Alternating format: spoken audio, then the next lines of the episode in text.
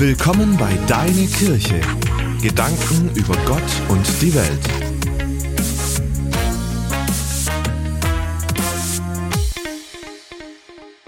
Ich weiß nicht, wer von euch das Projekt Weihnachten Neuer Leben äh, aus Karlsruhe kennt.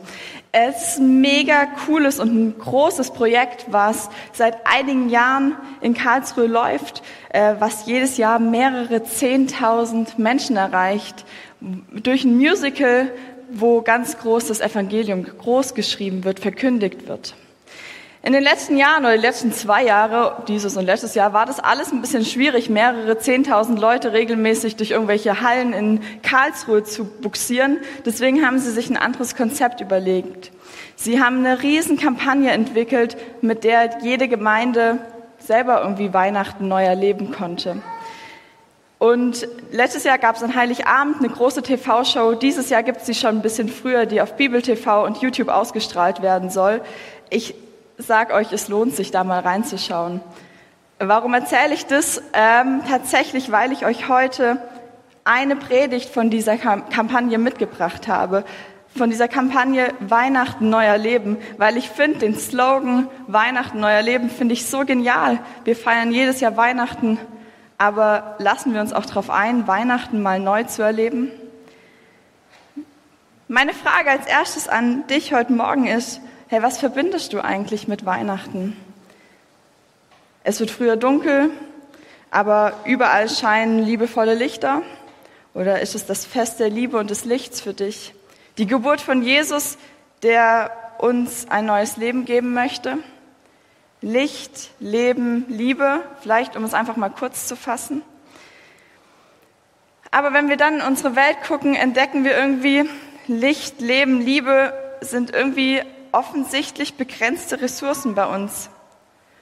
Und wenn wir vielleicht heute drüber nachdenken oder vielleicht auch in den kommenden Wochen, wie wir vielleicht Weihnachten neu erleben können, dann finde ich, hilft mir die Aussage, Jesus wurde von Gott gesandt, um mehr Licht, mehr Liebe und mehr Leben in diese Welt zu bringen.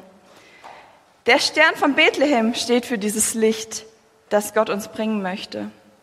Das neugeborene Kind in der Krippe steht für das Leben, das Gott schaffen möchte. Und die behutsame Ehrfurcht, mit der selbst hartgesottene Hirten das Kind begrüßen, steht für die Liebe, die in dieser Welt durch dieses Kind wachsen soll. Herr, Weihnachten ist das Fest des Lichts, das Fest des Lebens und das Fest der Liebe. Und vielleicht ist das der Grund, warum dieses Fest auf uns auch so einen Zauber ausübt, weil es an unsere drei, an unseren drei größten Sehnsüchten rührt sind vielleicht große Gedanken für den einen oder anderen und ich glaube auch, dass für viele von uns das auch gar nicht so stimmt. Sie werden vielleicht von diesem Weihnachtszauber berührt, aber er durchdringt sie gar nicht. In ihrem Leben ist viel, viel mehr Dunkelheit als Licht. Sie erleben sehr viel Lieblosigkeit oder vielleicht gerade auch in Zeiten wie diesen greift der Tod gerade nach ihnen. Vielleicht hat man ihn oder wurde ihn vor einiger Zeit ein, liebe, ein liebevoller Mensch genommen. Und so schön das Weihnachtsfest dann auch ist, scheint es irgendwie nicht in diese Realität zu passen. Und ich will euch heute eine Geschichte aus der Bibel erzählen und eine Geschichte, die vielleicht so ganz und gar nicht weihnachtlich klingt, weil sie viel von den Härten des Lebens weiß, aber mit der wir uns vielleicht trotzdem umso mehr identifizieren können weil auch für die Frau, von der die Geschichte handelt, Licht, Leben und Liebe eher Sehnsüchte als eine lebendige Realität waren. Die Geschichte, von der ich erzählen möchte, die steht in Johannes 4. Mal gucken, ob es klappt. Ja. Unterwegs kam er, also Jesus, nach Sychar, ein Ort in Samarien. In seiner Nähe liegt das Grundstück, das Jakob einst seinem Sohn Josef vererbt hatte. Dort befand sich der Jakobsbrunnen. Jesus war müde von dem langen Weg und setzte sich an den Brunnen. Es war die sechste Stunde. Da kam eine Samariterin, um Wasser zu schöpfen. Jesus bat sie, gib mir etwas zu trinken. Scheinbar gibt es in dieser Geschichte mehr als genug Licht. Sie spielt um die sechste Stunde, heißt gegen 12 Uhr mittags, wenn die Sonne am höchsten steht im Westjordanland, so dass man sich fragt, wer ist denn so doof, um diese Uhrzeit zum Brunnen vor der Stadt zu gehen und da Wasser zu holen und dann auch noch nach Hause zu schleppen? Das macht doch niemand. Aber vermutlich ist genau das der Grund, warum diese Frau das tut. Weil sie da sicher sein kann, dass sie niemand anderem begegnet. Und auf einmal spüren wir, dass in dieser Geschichte trotz dem Höchststand der Sonne viel weniger Licht vorhanden ist, als es auf den ersten Blick zu scheinen mag. Die Frau geht im hellsten Sonnenlicht an den Brunnen, weil sie das Licht scheut. Paradox, oder nicht? Aber sie hat Pech. Oder vielleicht hat sie auch Glück. Diesmal ist nämlich schon einer am Brunnen. Sie kann ihn schon von weitem sehen. Und sie zögert ganz kurz. Aber ganz offensichtlich ist es ein Fremder. Also geht sie weiter. Und als sie am Brunnen ankommt, spricht der Mann sie an. Gib mir etwas zu trinken. Aber scheinbar hat er nichts dabei, um sich selber was aus dem Brunnen rausschöpfen zu können. Gib mir etwas zu trinken. Mit dieser diese Bitte zieht sich wie ein roter Faden durch das Leben von Jesu. Angefangen in der heiligen Nacht, als das schreiende Baby an die Brust seiner Mutter gelegt wurde, über die biblischen Geschichten, in denen Jesus mit Menschen isst und trinkt, bis hin zu den berühmten Worten am Kreuz, wo Jesus sagt, ich bin durstig. Spannend, diese Linie einmal weiter auszuführen bis in unser Leben hinein. Können wir uns das vorstellen, dass Jesus auch zu uns spricht, gib mir etwas zu trinken? Kann es sein, dass der, der in die Welt gekommen ist, um uns allen zu helfen, es auf diesem Wege tut, dass er uns erstmal selbst um Hilfe bittet? Dass er deswegen als hilfloses Baby auf die Welt gekommen ist? Und dass er deswegen mehr zu den zu kurz gekommenen in dieser Welt hält als zu den Reichen und Mächtigen? Hey, kann es sein, dass Jesus einen Durst hat, den wir alleine stillen können? Und das in dem Moment, in dem wir beginnen, den Durst Jesus zu stillen, unser Herz mehr und mehr mit Licht, Leben und Liebe gefüllt wird? Da sagte die Samariterin zu ihm, du bist ein Jude und ich bin eine Samariterin. Wie kannst du mich um etwas zu trinken bitten? Denn die Juden vermeiden jeden Umgang mit Samaritern. Jesus antwortete, wenn du wüsstest, was für ein Geschenk Gott den Menschen macht, wenn, und wer dich hier bittet, gib mir etwas zu trinken dann würdest du ihn bitten und er würde dir lebendiges Wasser geben. Es ist fast so was wie ein Tausch, den Jesus dieser Frau anbietet. Sie soll ihm Wasser aus dem Brunnen geben, physisches Wasser, H2O. Dafür bietet er ihr lebendiges Wasser an. Was das ist, ahnt die Frau zu dem Zeitpunkt noch überhaupt nicht. Aber ich glaube, wir können jetzt schon ahnen, hey, es geht da viel mehr, als sie sich vorstellen können. Es geht um mehr Licht, um mehr Leben und um mehr Liebe in ihrem Leben. Hey, wenn du wüsstest, sagt Jesus, wer mit dir redet, wenn du wüsstest, mit wem du es hier zu tun hast, du würdest spüren, wie sich dein Leben mehr mit Licht, mit Leben und mit Liebe füllt.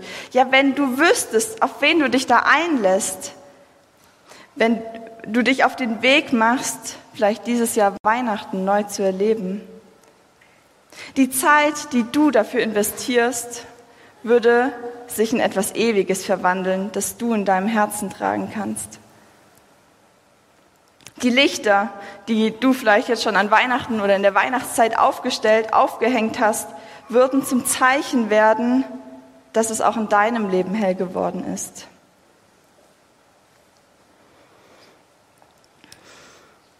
Die Frau erwiderte, Herr, du hast nichts, um Wasser zu schöpfen, und den, der Brunnen ist tief.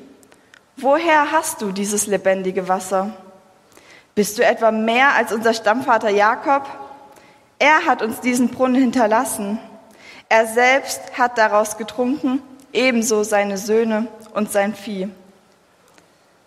Darauf antwortete Jesus, wer von diesem Wasser hier trinkt, wird wieder Durst bekommen. Aber wer von dem Wasser trinkt, das ich ihm gebe, wird nie wieder Durst haben, denn das Wasser, das ich ihm geben werde, wird in ihm zu einer Quelle werden. Ihr Wasser fließt und fließt bis in, ins ewige Leben. Da bat ihn die Frau, Herr, gib mir dieses Wasser, dann habe ich nie mehr Durst und muss nicht mehr herkommen, um Wasser zu schöpfen. Die Frau am Brunnen ist skeptisch. Lebendiges Wasser, was konkret soll das sein?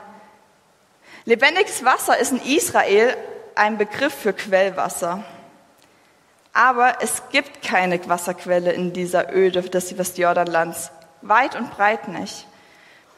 Und die Samariter sind ehrlich gesagt schon ganz schön froh, dass sie diesen einen Brunnen von ihrem Stammvater Jakob bekommen haben. Und jetzt bildet sich dieser dahergelaufene Fremde ein, eine Quelle gefunden zu haben das ist natürlich Blödsinn, das weiß die Samariterin auch. Hier gibt es keine Quelle. Und jetzt hat er ja noch nicht mal was dabei, um sich selber Wasser zu schöpfen. Er ist sogar auf sie angewiesen, dass er ihr, dass sie ihm was gibt, dass sie ihm Wasser reicht. Was hätte er ihr schon zu bieten? Und die Antwort ist lebendiges Wasser. Bei den Erfahrungen, die die Frau gemacht hat, wird sie sich hüten, ausgerechnet auf irgendeinen dahergelaufenen Typen am Brunnen reinzufallen.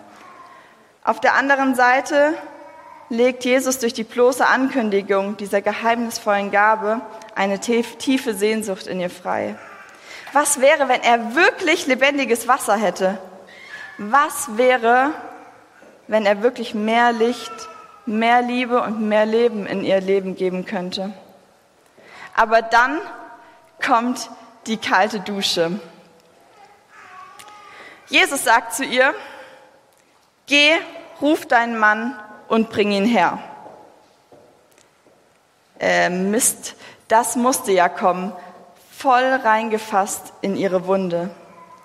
Wenn die Frau eben noch gespürt hat, wie die, zum erst, äh, wie die ersten zarten Ansätze von Hoffnung in ihr Leben kamen, so war das jetzt mit einem Schlag vorbei. Da antwortete die Frau, ich habe keinen Mann. Jesus sagte zu ihr, es stimmt, wenn du sagst, ich habe keinen Mann. Denn fünfmal warst du verheiratet und der, mit dem du jetzt zusammen bist, ist nicht dein Mann. Da hast du die Wahrheit gesagt. Ich frage mich jedes Mal, warum macht Jesus das? Was, ist mit dem, was hat es mit dem lebendigen Wasser zu tun? Warum bohrt Jesus so tief in den Wunden dieser Frau? Warum stellt er sie so derartig bloß? Aber dann denke ich mir, erwischen wir uns nicht auch manchmal dabei, wie wir auch so handeln? Eben reden wir noch über die großen Sehnsüchte von Leben, Liebe, Licht. Aber in dem Moment, in dem es praktisch wird, in dem es ganz konkret auf ein Leben zu sprechen kommt, hat man nichts anderes zu bieten als die ewig gleiche dünne Suppe der Moral. Doch es geht in dieser Geschichte um was ganz anderes. Es geht nicht um Moral in der Geschichte. Eine Frau hatte damals nicht die Möglichkeit, sich scheiden zu lassen. Offensichtlich war sie einfach fünfmal von ihr den Männern weggeschickt worden. Das Problem dieser Frau war kein moralisches, sondern dass sie, die von so vielen Männern begehrt wurde, keinen von ihnen halten konnte. So stand sie jedes Mal wieder einsam da, verlassen, ohne Versorgung und auf Gedeih und Verderb darauf angewiesen, dass sie wieder einer nahm, damit sie nicht betteln musste. Fünfmal hat sich das wiederholt. Und Nummer sechs hat es jetzt noch nicht mal für nötig gehalten, sie überhaupt zu heiraten. Jesus hält der Frau nicht vor, dass sie sechs Männer gehabt hat, aber er mutet ihr zu, ihrer tiefsten Lebenswunde und ihrer tiefsten Lebenssucht ins Auge zu sehen und uns in sich als den Menschen zu erkennen, den sie nun mal ist. Durstig nach Leben, durstig nach Liebe. Doch dabei wird sie immer wieder enttäuscht. Vielfach verlassen und schlussendlich wahrscheinlich ziemlich verbittert. In ihrem Leben ist so wenig Liebe, so wenig Licht, so wenig Leben. Aber man kann über lebendiges Wasser nicht reden, solange man nicht bereit ist, seinen innersten Dürsten nachzugehen.